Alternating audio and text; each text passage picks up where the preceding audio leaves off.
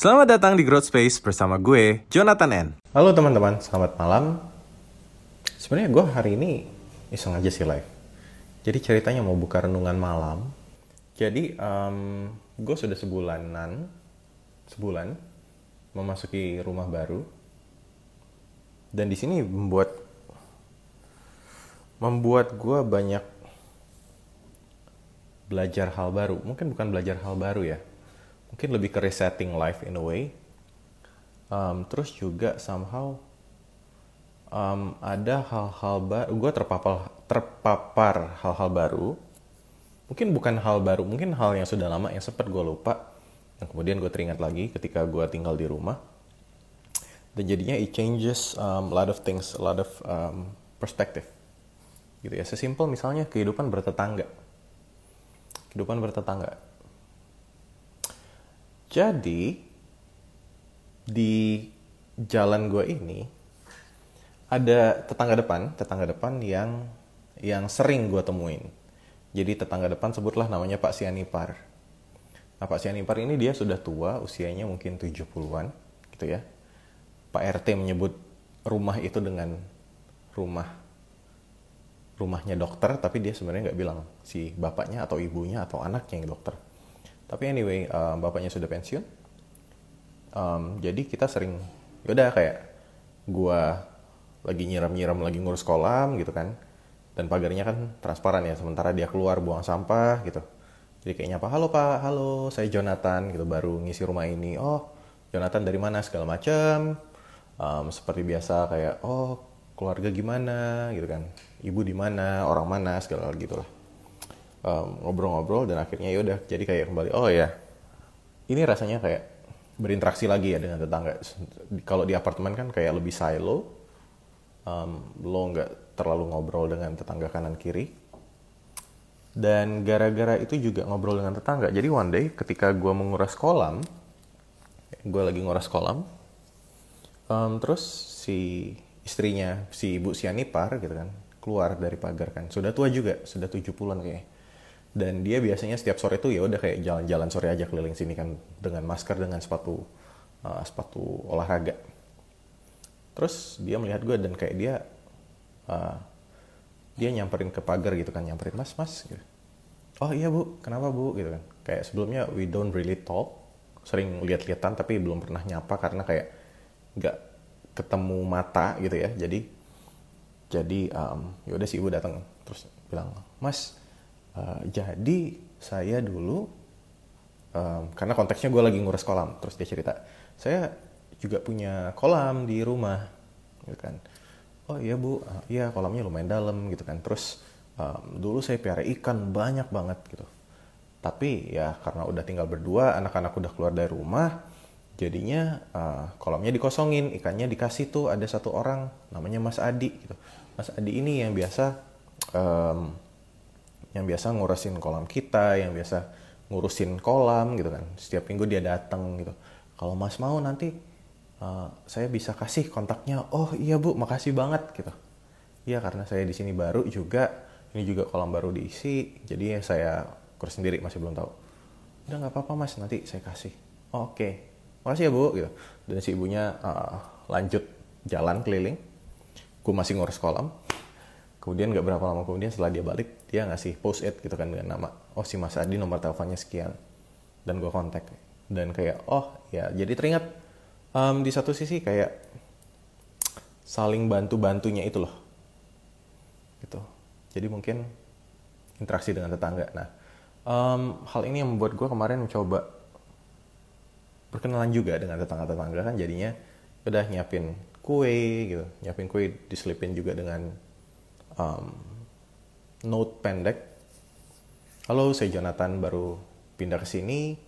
Um, saya pekerjaan begini uh, masih single gitu kan. Um, mungkin nanti uh, tinggal sama ibu saya di sini. Ibu gue di Bandung ngurusin rumah di Bandung. Um, kalau ada apa-apa uh, apa? Sorry udah kemarin ganggu dengan pindahan segala macam berisik juga.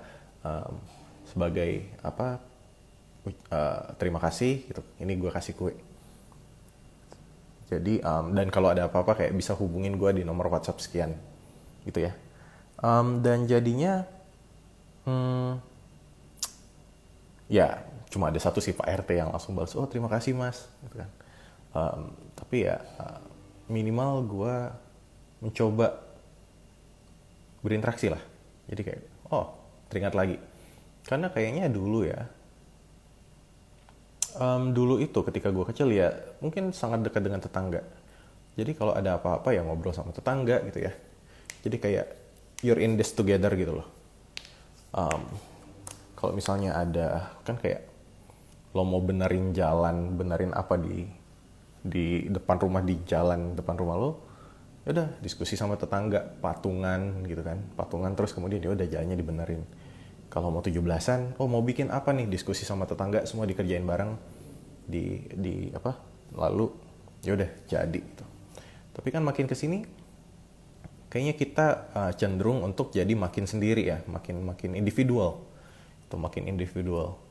Um, di satu sisi ya mungkin kita kayak bisa melakukan semuanya dengan cepat. Tapi di sisi lain kayak kita itu rentan terhadap um, terhadap ya serangan-serangan yang yang kita tahan sendiri. Jadi defense-nya juga sendiri. Gitu.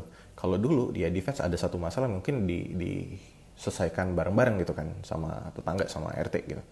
Tapi sekarang kayak kita kita melakukan semuanya sendiri. Bahkan kayak di sosial media juga sendiri kan. Dan itu tadi banyak sekali serangan haters atau apa kita kita kita defense-nya sendiri gitu. Dan di satu sisi jadi beban juga gitu. Ketika ada satu beban yang yang lo tahan sendiri instead of lo bagi rame-rame kan lebih berasa. Gitu. Dan itu mungkin ya ya sedikit efek dari social media dan digital lah gitu ya gitu um, itu untuk uh, ya sedikit pemikiran aja sih dan kemudian kayak um, tadi ada yang bilang kayak gimana pindah rumah ya suka mana apartemen sama rumah? Um, sebenarnya beda beda kasus sih. Jadi di apartemen I like the practicality sangat praktis. Semuanya ada di situ gitu ya. Bahkan kompleks apartemen gue tuh kayak restoran ada uh, minimarket ada kurir delivery ada laundry ada gitu ya. Kamu cuma butuh membayar mereka tuh ya lebih mahal sedikit tapi udah terima beres gitu kan.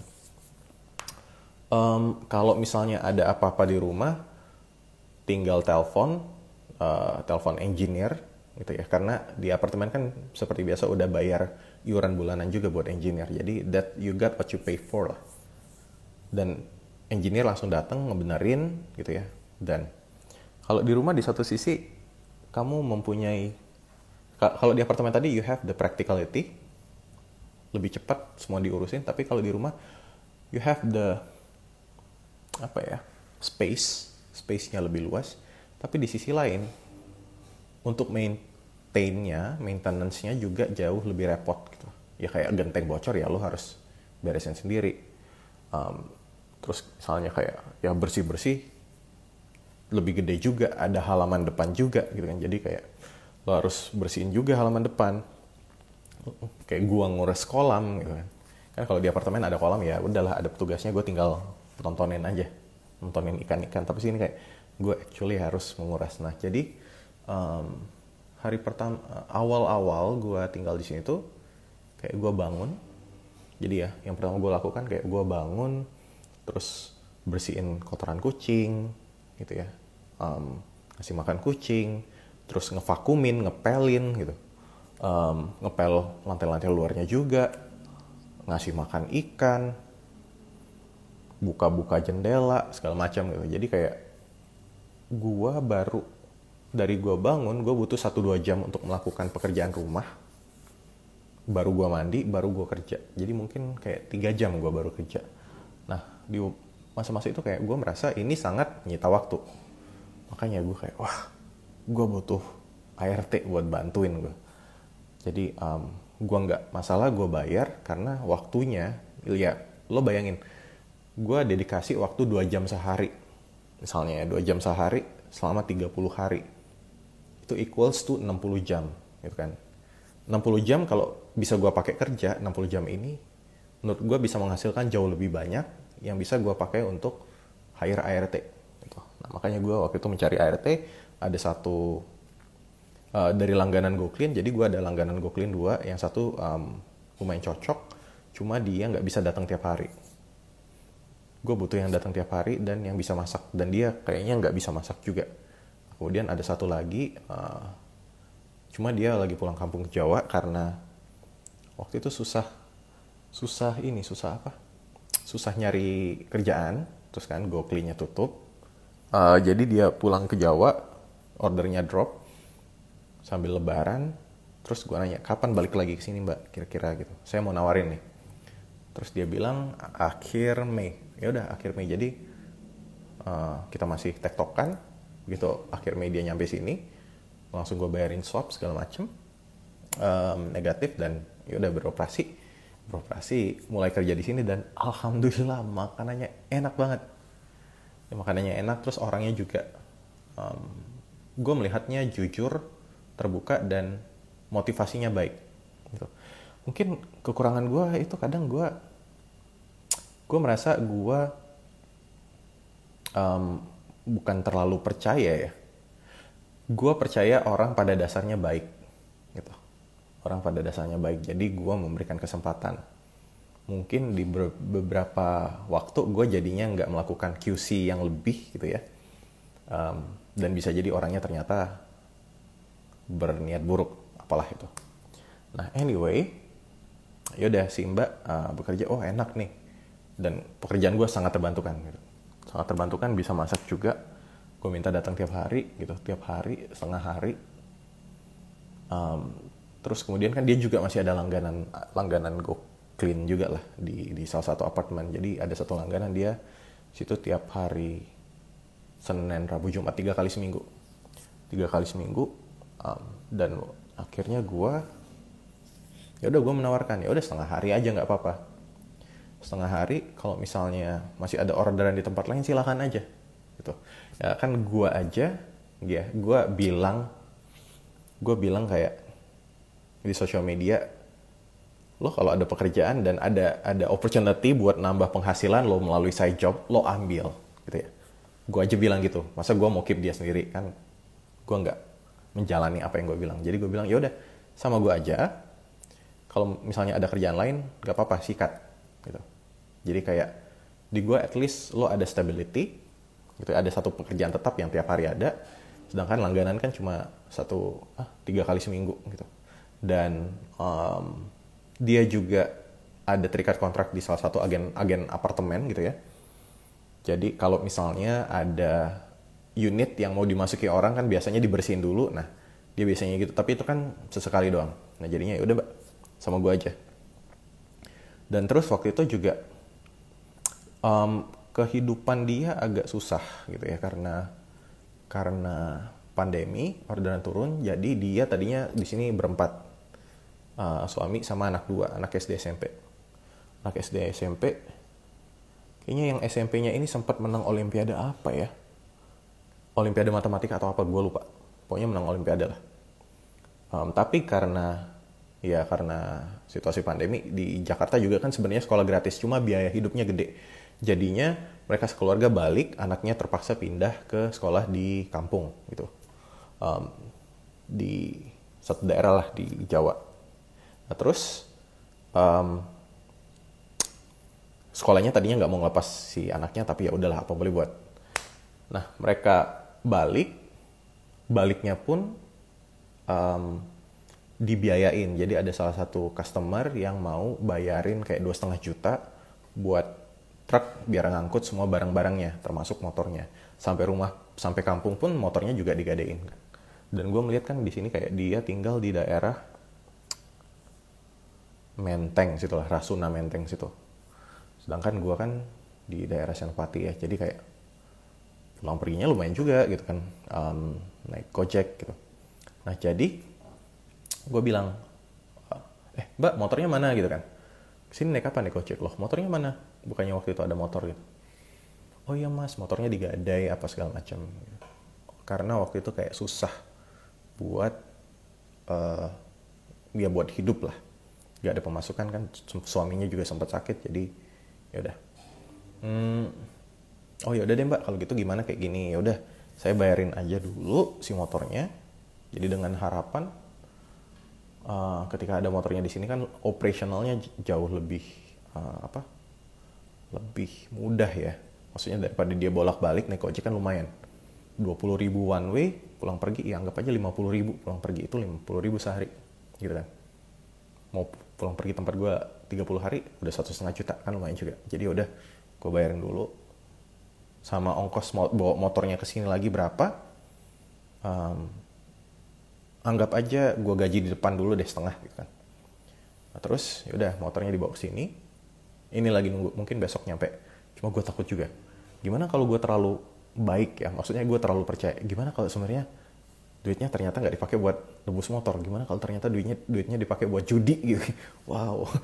Ternyata mereka penjudi? Enggak. Cuma um, kayaknya sih ya udah kayaknya ya mas besok motornya datang. Uh, jadi tadi update nya tadi hari ini tuh lagi uh, dipaketin dari sana naik travel. Gue nggak tahu travelnya apa um, syukur-syukur besok siang atau malam sudah sampai sini gitu ya.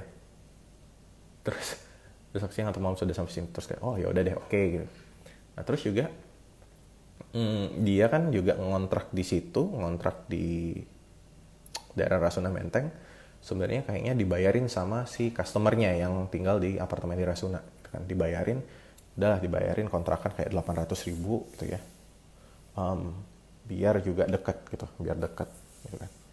Terus bilang juga kayak um, ya udahlah kalau misalnya uh, kalau misalnya cocok nih si mbaknya tinggal di sini aja sama suaminya gitu kan. Tinggal sama suaminya nah masalahnya adalah gue cocok sama mbaknya tapi gue belum kenal suaminya. Gue belum kenal suaminya. Nah mak makanya kemarin itu gue tanya-tanya lewat si mbak emang suaminya kenapa gimana mbak kerjanya apa? Gitu apa oh ya jadi um, bingung juga gitu. Si apa suaminya uh, kemarin usaha bikin bunga gitu kan bikin bunga. Cuma orderannya sabtu minggu gitu kan. Orderan sabtu minggu oh pertanyaan gue kayak jadi apa yang kenapa dia tidak bekerja di hari senin sampai jumat gitu? Kenapa dia tidak mencoba doing something? Kenapa cuma nunggu orderan gitu kan? Kan ada dua masalahnya di sini bukan ada dua masalah ada dua opsi. Yang pertama antara dia nggak tahu nyari kerjaan yang lain apa atau yang kedua dia nggak mau itu dalam artian males gitu kan bekerja. Akhirnya tapi tapi gue nggak mau judging dulu um, gue perlu verifikasi. Akhirnya yaudah mbak kapan-kapan coba ke sini aja deh minimal uh, bantu ngurus kolam suaminya bantu ngurus kolam. Udah kemarin suaminya datang um, hari senin kemarin suaminya datang terus kayak yaudah jadi sambil ajak ngobrol oh gimana mas? Gitu. Kerjanya ngapain sekarang? Jadi gue gua tanya-tanya. Ternyata ya backgroundnya memang kenapa dia ngurusin bunga? Karena ya udah udah lumayan tua juga udah 50-an kalau nggak salah. Ya 50-an terus memang dia lama bekerja sebagai perangkai bunga gitu kan. Floris atau perangkai bunga gitu. Di hotel bintang 5 terus kemudian ikut floris dan kemudian ya kayaknya memang sudah tua ya agak susah kalau disuruh belajar hal baru gitu. Jadi gue pun mengerti bagian itu dan jadinya oh ya udah deh mas uh, coba aja. Nanti uh, kayak seminggu dua kali atau tiga kali ke sini bantu-bantu gitu ya. Bantu-bantu saya gitu. Kayak ngurusin taman kayak gitu. Bantu ngurus kolam bantu apa gitu ya. Apa pun. Um, dan sambil gali-gali juga kan ternyata Floris oh boleh lihat nggak mas kira-kira kemarin udah apa aja sih yang dibikin ya? Udah apa aja yang dibikin? Terus kayak oh dikasih lihat kan si foto-foto bunganya. Wow bagus-bagus juga bunganya. Um, ya kayak dia juga udah kerja di restoran eh restoran kerja di hotel bintang 5 ya otomatis harus bagus lah gitu ya. Um, nah jadi gue juga jadi berpikir apakah apakah kayak gue pengen bantu mau dibikinin Floris masa gue kasih modal harus gue urusin juga? Aduh males gitu. Disuruh upload sosial media kayaknya orangnya terlalu tua nggak ngerti gitu. Kalau gue tanya si mbak biasanya dulu anak-anaknya yang bantuin anak SMP gitu kan karena mereka yang lebih paham digital dan sosmed. Si lakinya nggak tahu wah susah juga gitu. Akhirnya ya udah kemarin kan um, gue coba posting juga di Instagram. Terus kalau kalau ada yang butuh bantuan untuk seputar bunga-bungaan, silahkan hubungi Mas Ria. Um, ya dan Mas Ria juga dapat banyak uh, apa banyak message. Makasih juga buat teman-teman yang udah mau mencoba ngasih kesempatan. Dan um, nanti juga pada ke depannya gue melihat kayak kayaknya memang Mas Ria ini orangnya baik gitu. Jadi um, tipikal orang Jawa yang nggak enakan, jujur, hopefully ya jujur uh, mau kerja keras um, dan ya ya apa ya lebih ke nggak neko-neko lah. Jadi oke okay, ada kerjaan apa dikerjain gitu ya. Um, terus um, oke okay, menurut too much dan terlalu dekat nanti kecewa. Kalau gue nggak apa-apa. Gue sih um, gini. Kalau gue gua memberikan ekspektasi tinggi gitu ya. Nggak apa-apa tapi gue juga open terhadap kalau misalnya nggak bener atau nggak beres ya udahlah gitu. Jadi uh, bukan berarti lo nggak harus harap. Jadi kayak lo pasang ekspektasi yang tinggi gitu ya. Terus kerja keras sampai situ tapi lo juga open to failure gitu. Jadi lo mengeluarkan effort yang maksimal tapi ketika gagal lo juga bisa bisa manage lah, lo bisa move on. Gitu. Nah, terus ya dan kayaknya sih masnya uh, oke, okay, jadi ya udah, gue mau coba dulu. Um, siapa tahu cocok kan setelah beberapa kali ketemu. Kalau cocok juga ya udahlah kayak tinggal sini aja. Tinggal sini toh tiap hari sama gue juga misalnya si mbaknya. Hmm, jadi gak usah bolak-balik gitu kalaupun ada job di tempat lain ya nggak apa-apa gitu. Cabut aja gitu kan naik motor pergi bentar dua jam tiga jam. Uh, habis itu balik lagi sini. Yang penting kan kerjaan di sini kelar gitu kayak misalnya uh, nyetrika gitu ya. Ya misalnya siangnya siangnya ada kerjaan ya udah ke sana dulu malamnya aja baru nyetrika kan gua nggak masalah juga. Oh uh, ya. Dan selain itu juga gue berpikir juga kayak kalau misalnya tinggal di tempat gue tempat gue ke pasar bunga deket di daerah Santa. Deket pasar bunga terus juga kayak kalau misalnya ada apa-apa sih masnya mau ada orderan bunga bisa langsung ke situ beli bunganya terus ngerangkainya di sini aja. Ada lumayan ada space lah. Mau di kamar dia mau ada space uh, di dalam juga bisa.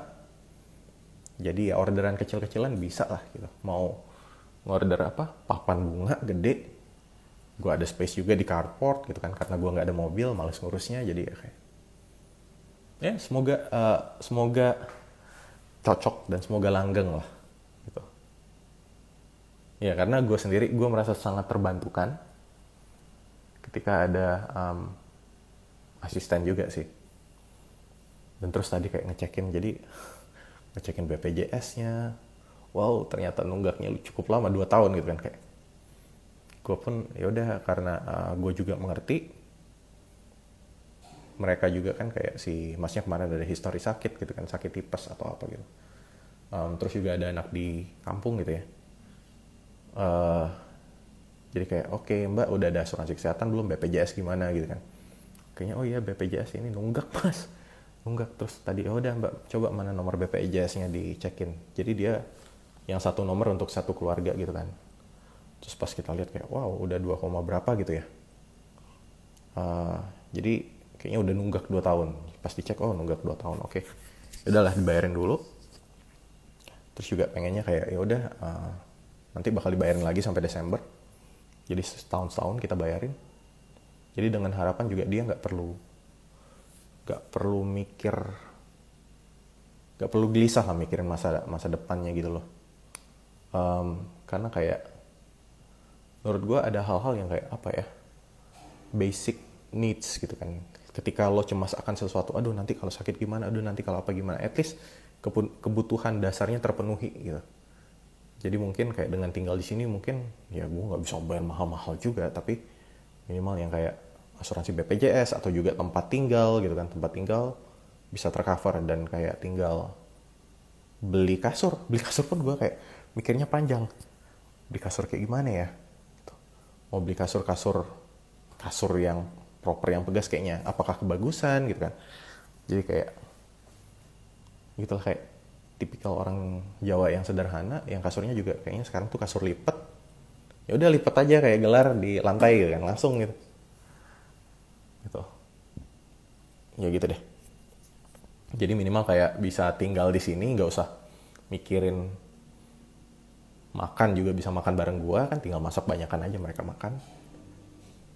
Minimal tagihan listrik air gitu atau misalnya kayak uh, apa sabun pasta gigi gitu bisa sekalian sama gua aja lah gitu cover gitu. Gitu. Jadi um, dia bisa fokus mikirin kerja nyari uang buat anaknya juga lah.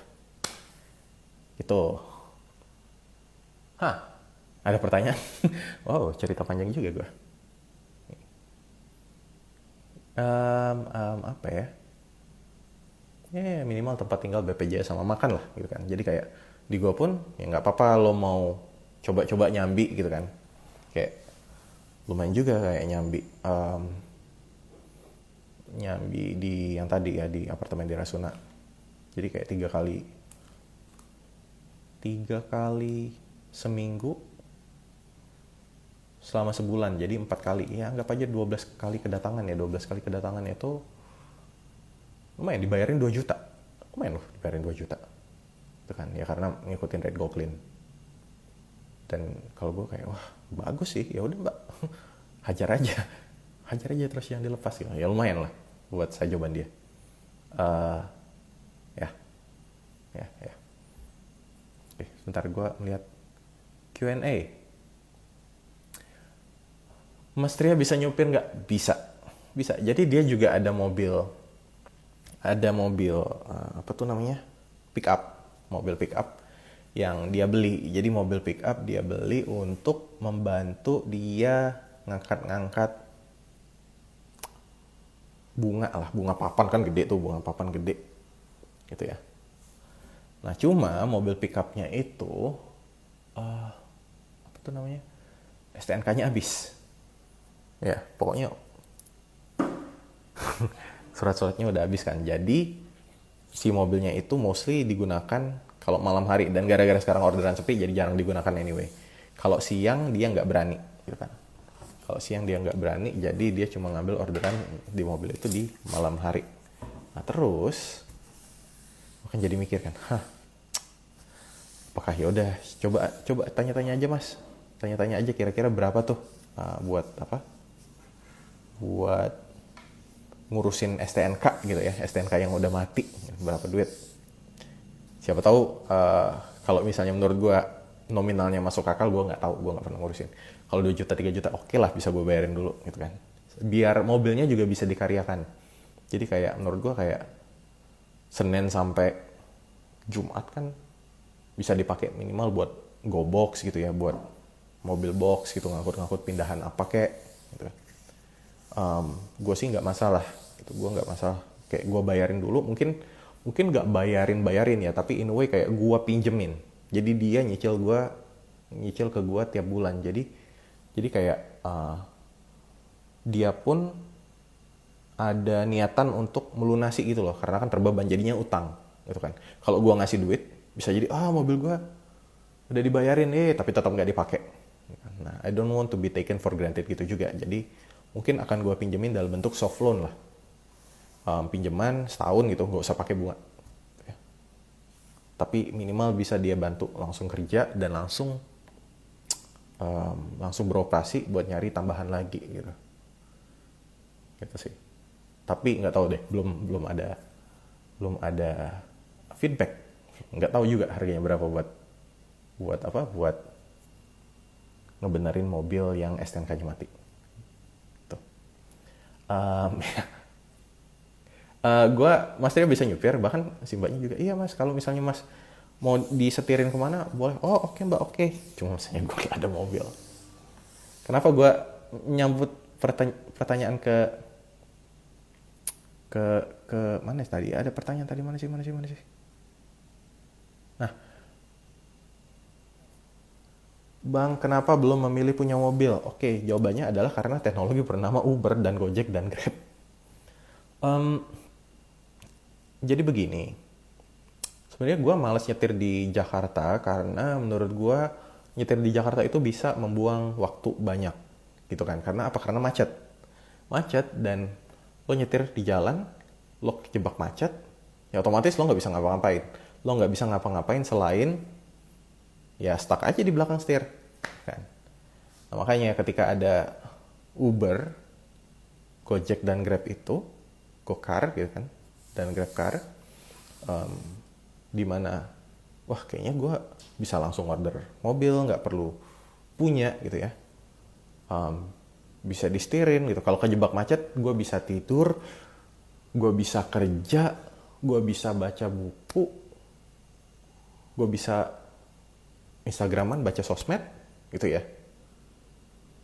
jadi gue merasa lebih banyak waktu yang bisa gue gunakan untuk jadi sesuatu daripada stuck di belakang setir. Nah itu alasan kenapa gue memilih tidak beli mobil. Ataupun kalaupun gue mau beli mobil, kemungkinan besar gue akan uh, hire supir. Gitu. Tapi kan itu costnya jadi dua kali lipat.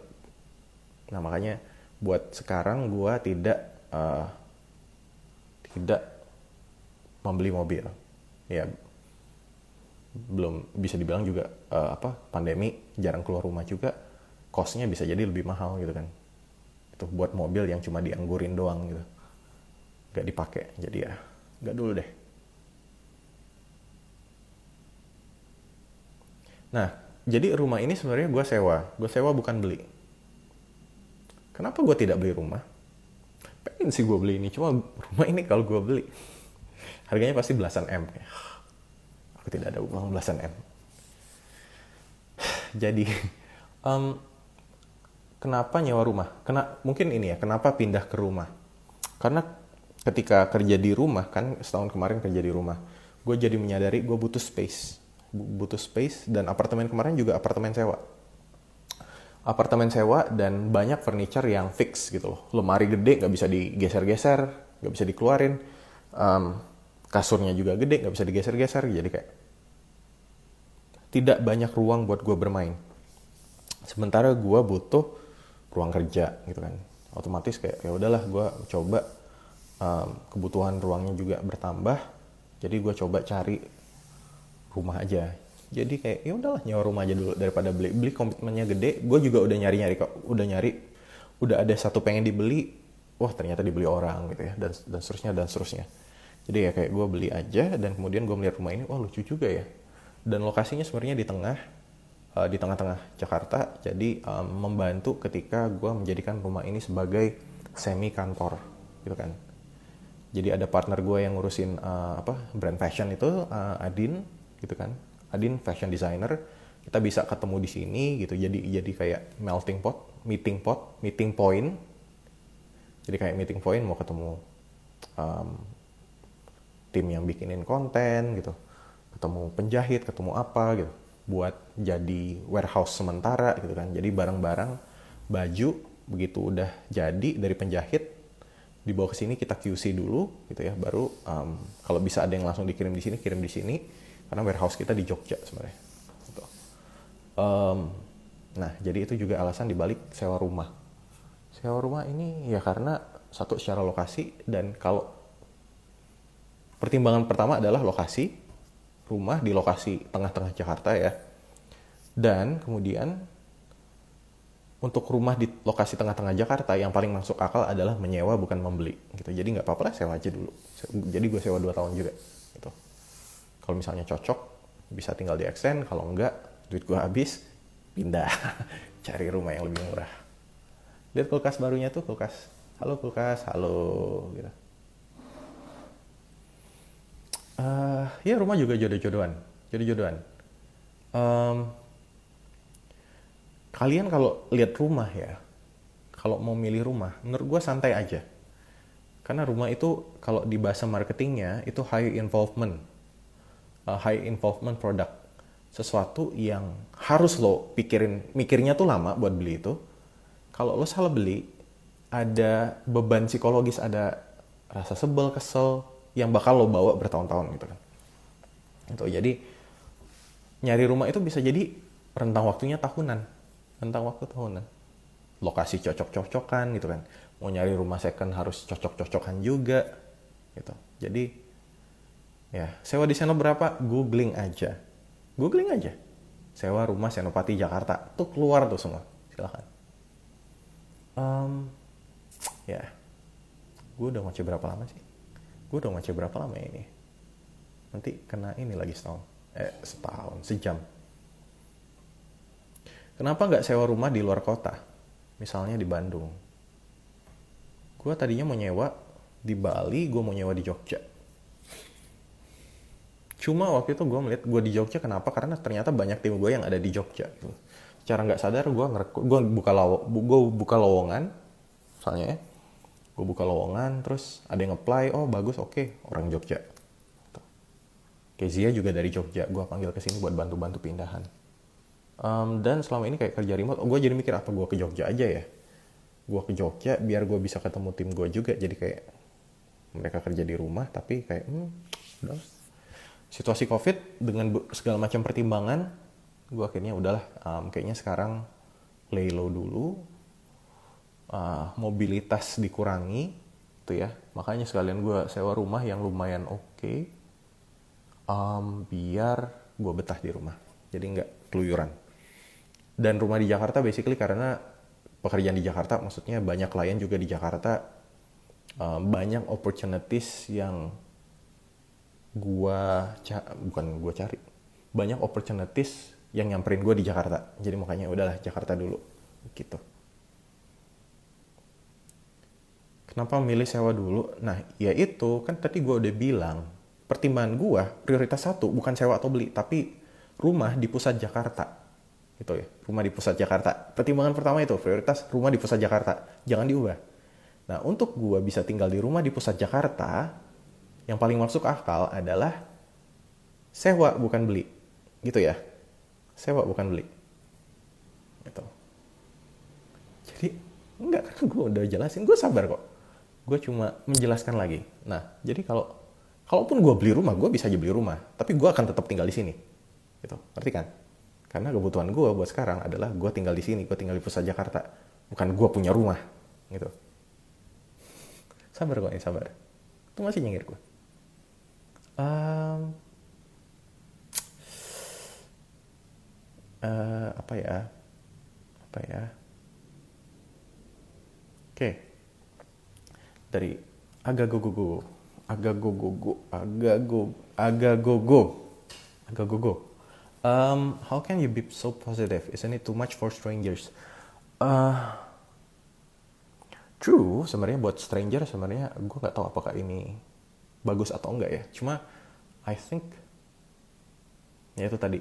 Orang sebenarnya pada pada dasarnya itu baik. Pada dasarnya itu baik. Mungkin ya cara mereka memandang aja yang berbeda dengan kita um, dan menurut gue semua orang apa ya semua orang itu mm, deserves a chance. Semua orang berhak mendapat satu kesempatan. Dan kalau kita tidak melihat mereka secara positif gimana caranya kita bisa memberikan mereka kesempatan? Udah gitu doang. Gitu loh jadi kan ada orang yang misalnya gini deh. Ada misalnya orang yang nyap uh, apa kalau lo disapa orang strangers ya di jalan gitu kayak um, selamat pagi gitu. Hari yang cerah gitu. Semoga semoga aktivitasmu bagus gitu. mungkin kita akan menanggapi antara satu apakah ini orang mau nyopet gua? Kenapa dia baik banget? Apakah dia ingin berniat jahat? Apakah gua ingin dia apa-apain? Apakah dompet gua masih ada? Satu you can think like that. Atau dua lo bisa kayak oh he's just being nice bisa aja kan oh ya udah dia memang mencoba mencoba bersikap baik gitu ya mencoba bikin suasana jadi lebih baik. Gue memilih yang kedua. Tapi sambil megang kantong wow dompetnya masih ada nggak ya? Nggak tapi itulah ketika misalnya apa mungkin mungkin um, ketika kita bisa mem memandang sesuatu lebih positif ketika lebih banyak hal baik yang di seseorang yang bisa kita lihat gitu gitu gitu um, um, um, um apalagi ada rumah ini ya Oh iya. Rumah ini juga. Jadi listrik rumah ini tuh ternyata 16.500 watt. Wow, gede juga ya 16.500 watt. Tapi pakai token. wow, pakai token listrik. Di satu sisi kayak token listrik. Kenapa rumah sebagus ini pakai token listrik di satu sisi gue kayak aduh males ya. Bayar ngisi token, ngisi token gitu kan. Tapi di sisi lain kayak oh ada bagusnya juga pakai token listrik. Mengingat belakangan kayaknya gue melihat banyak berita di sosial media yang PLN nagihnya tuh mulai kacau gitu kan. Minimal kalau gue pakai token, ya udah gue bisa memantau jadi kayak oh iya yeah, emang segini gitu. gitu. Jadi kayaknya ya gitulah. Se sebulan seminggu berapa ya? Kemarin kayaknya seminggu tuh habis jutaan lah listrik ya berlistrik karena rumahnya cukup gede. Rumahnya cukup gede. Dan ini juga dan ini juga kan jendela jendelanya gede ya. Jadi jendela jendelanya gede gitu ya. Um, jadi kayak menyatu dengan alam gitu kan. Menyatu dengan alam. Nah karena menyatu dengan alam juga kalau Jakarta lagi panas rumah gue jadi panas ya anjing panas banget rumah ini terus tapi kalau misalnya hujan adem ya udah adem gitu gitu jadi ketika panas jadi kayak gue nyalakan AC dan kipas gitulah Nah, kalau sewa, sewa itu jadi sebenarnya pajak itu kita nggak ngurus. Yang kita ngurus adalah tagihan um, apa? Tagihan bulanan, air, listrik, telepon segala macam lah, internet gitu kan. Itu akan dibebankan ke pembeli. Tapi kalau pajak rumah itu sebenarnya uh, akan di, di, diurus sama pemilik gitu. Jadi buat teman-teman yang mau nyewa atau belum pernah nyewa uh, atau ingin menyewakan, yaitu pertimbangannya adalah kalian harus me bayar pajaknya sendiri sebenarnya. Tapi ya kalau rumah sih lebih ke perintilan maintenance aja gitu. Maintenance.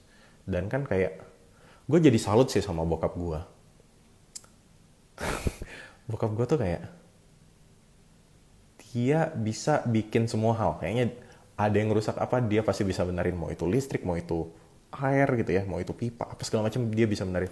Sedangkan gue kayak, hah tiba-tiba waktu itu listriknya jebret gitu kan mati gitu gara-gara uh, waktu itu hujan deras terus di di depan um, stop kontak yang nyambung ke kolam itu korslet atau apa itu bikin mati semua jadi pulang-pulang loh kok mati gitu kan. Terus pas dinyalain loh jebret gitu kan. Dan akhirnya jadi kayak wah uh, bingung nih ini gimana benarnya? Akhirnya panggil tukang. Nah itu loh. Sedangkan bokap gue kayaknya semua dibenerin sendiri. Pernah ya? Ini ini true story. One day gue gue ke Bandung. Gue ke Bandung terus gue balik lagi ke Jakarta dua minggu kemudian gue balik ke Bandung tuh udah ada satu lemari baru jadi bokap gue bikin lemari baru lemari kayu kayak dua minggu ini lemari buat apa Iya soalnya kemarin lemari yang lama nggak cukup. Jadi nyokap gue itu dia tipe orang yang gak bisa buang barang. Semua barang tuh dikoleksi. Gue yakin spray dari zaman gue SD aja masih ada. Kalau gue mau kayak kan kayak rumah jadi penuh ya. Gue ini kenapa sih barang-barang ini masih ada dibuang? Gue bisa berantem sama nyokap gue karena menurut gue barang ini kita tidak butuhkan. Buat apa dia ada di sini? Tapi nyokap gue kayak sayang kalau dibuang. Dia terus apa tidak dipakai gitu. Jadi gue bisa ribet dulu sama nyokap gue soal barang ini dipakai apa enggak. Gitu. Kemarin kulkas di rumah gue rusak ya. Kulkas di rumah gue rusak di rumah Bandung tuh nyokap. Jadi yang bagian bawah tuh nggak nggak mati entah kenapa nggak dingin. Sementara yang di atas freezernya masih oke. Okay. Nah jadi kulkas itu udah rusak beberapa kali dalam setahun gitu kan dua kali tiga kali sampai akhirnya ya udahlah beli kulkas baru udah ya gue beliin kulkas baru kulkasnya udah sampai rumah gue udah besoknya gue langsung bilang gini gimana kulkas yang baru udah udah di apa udah dipasang apa segala macam ya udah udah bisa ya udah udah bisa oke kulkas lama dibuang ya. Gue sampai bilang gitu. Terus balasannya kok kayak ntar aja gitu kan ini masih bisa kok dipakai freezernya gitu kan. Kulkas kamu. Terus gue menjelaskan panjang lebar. aku beliin kulkas cari yang ininya yang yang gedean dikit biar semuanya muat di situ. Gitu. Kalau lu beli kalau kulkas yang satu masih disimpan gitu udah lebih mahal makan tempat gitu listrik juga jadi costly gitu kan kayak gue sempet ribut loh. Buat nyuruh nyokap gue buang kulkas atau kasih orang siapa kayak gitu. Terserah. Gue bahkan nggak tahu apakah udah sebulan gue bahkan dua bulan kayaknya belum gue update sih lupa gue tanya tapi gue nggak tahu. Gue masih agak yakin kulkas itu masih ada di rumah gue gue masih agak yakin kulkas selama itu masih ada. Ya gitu lah. Itu nyokap gue kayak hobi ngoleksi barang. Ya. Yeah. yeah. bayangin ya menurut gue alasan yang menggelikan kayak buat buang dan ketika gue mencoba minimalis apa segala macam ya nyokap gue yang hoarding barang tapi ya gitulah. Gitu. Gitu kita jaminan biar nggak kabur. Jaminan biar nggak kabur ya KTP sih. KTP nggak KTP dikip KTP gue foto aja gitu. KTP gue foto jadi ada pegangan gitu ya.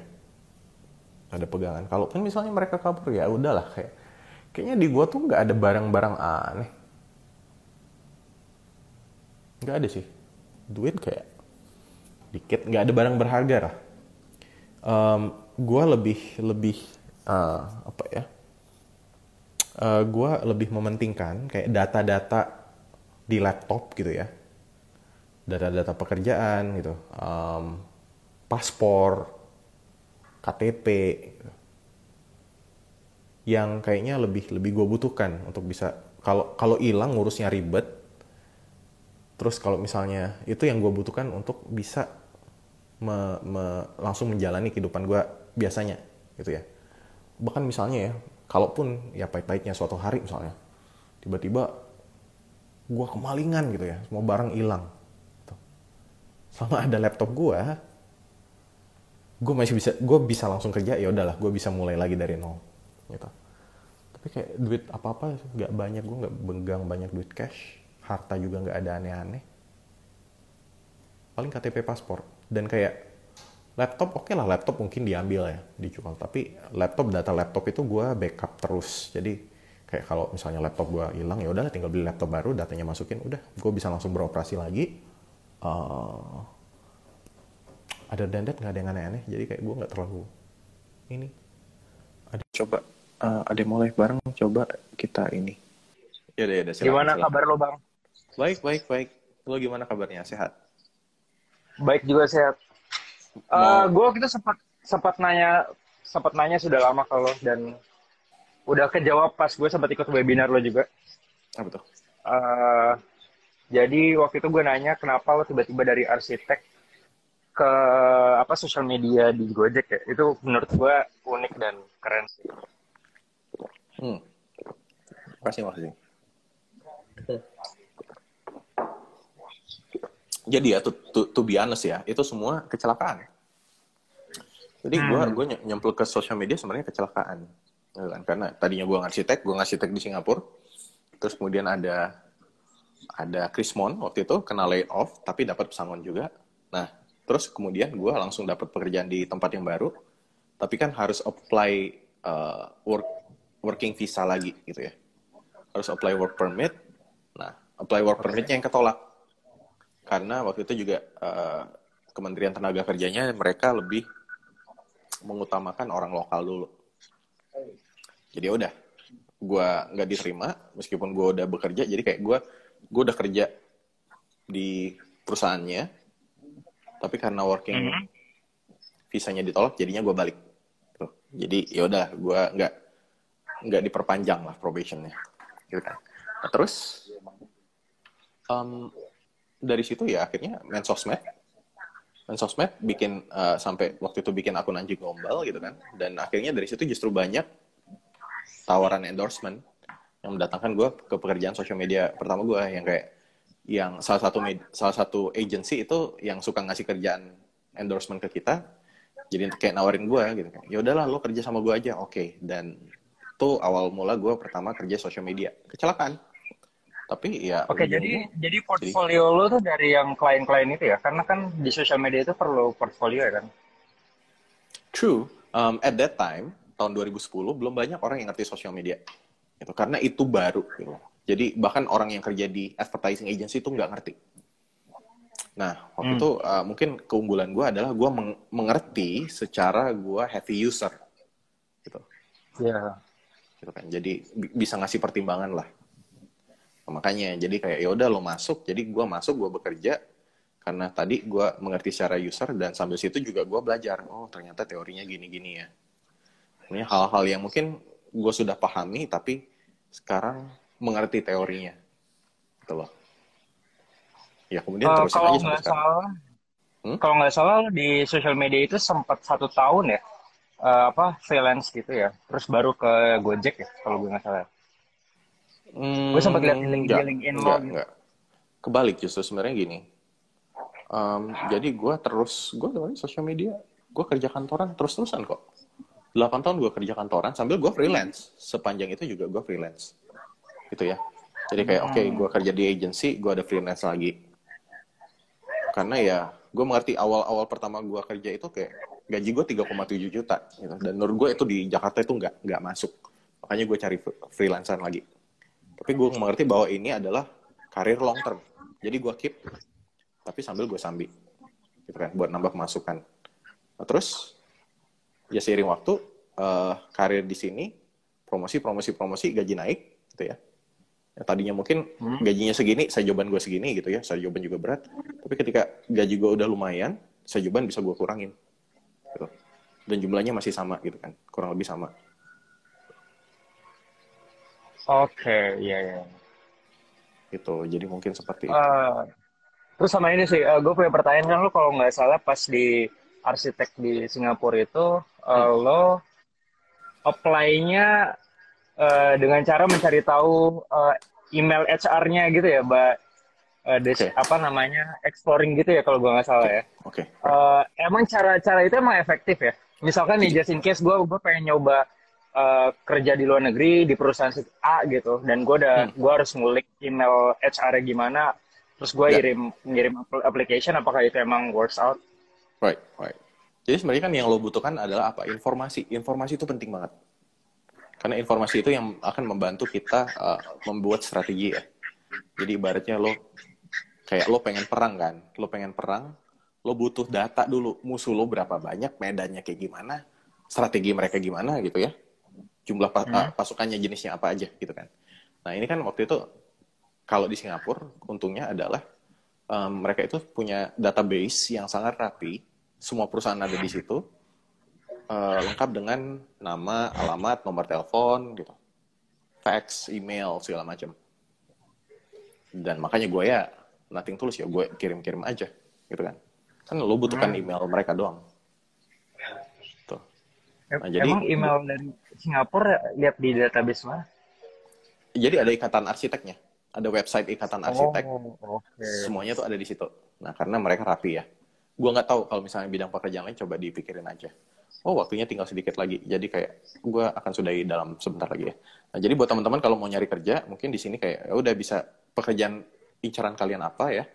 Cari tahu company-nya, cari tahu siapa HR-nya, cari tahu siapa misalnya kalian mau kerja marketing ya udah cari tahu siapa tim marketingnya coba kontak di situ reach out di situ reach out dari LinkedIn tanya emailnya gitulah deketin aja oke okay. okay? bisa dicoba oke okay. okay. uh, eh, udah udah, udah ada yang udah, minta udah. buat kembali ke renungan malam oke okay, thanks bang okay, thank you thank you nah jadi teman-teman ini juga karena waktunya gimana caranya ayo coba di cancel oke okay, oke okay, oke okay. nah tenang tenang. Ini satu satu menit lagi. Jadi gue akan oke okay, gue akan tutup sebentar. Mungkin apakah gue akan buka lagi atau besok aja ya? Ya gue gue tutup aja lah. Um, jadi teman-teman terima kasih sudah mendengarkan saya ngoceh lebih dari uh, bukan lebih hampir satu jam. Ini tinggal 50 detik lagi jadi gue akan sudahi. Uh, mungkin kita bertemu di renungan malam berikutnya. Renungan oke? okay. Um, terima kasih buat teman-teman yang udah nonton. Sampai jumpa di renungan malam berikutnya. Kalau kalian suka, jangan lupa like, comment, subscribe. Wow, ya udahlah. Dadah, dadah, dadah, dadah.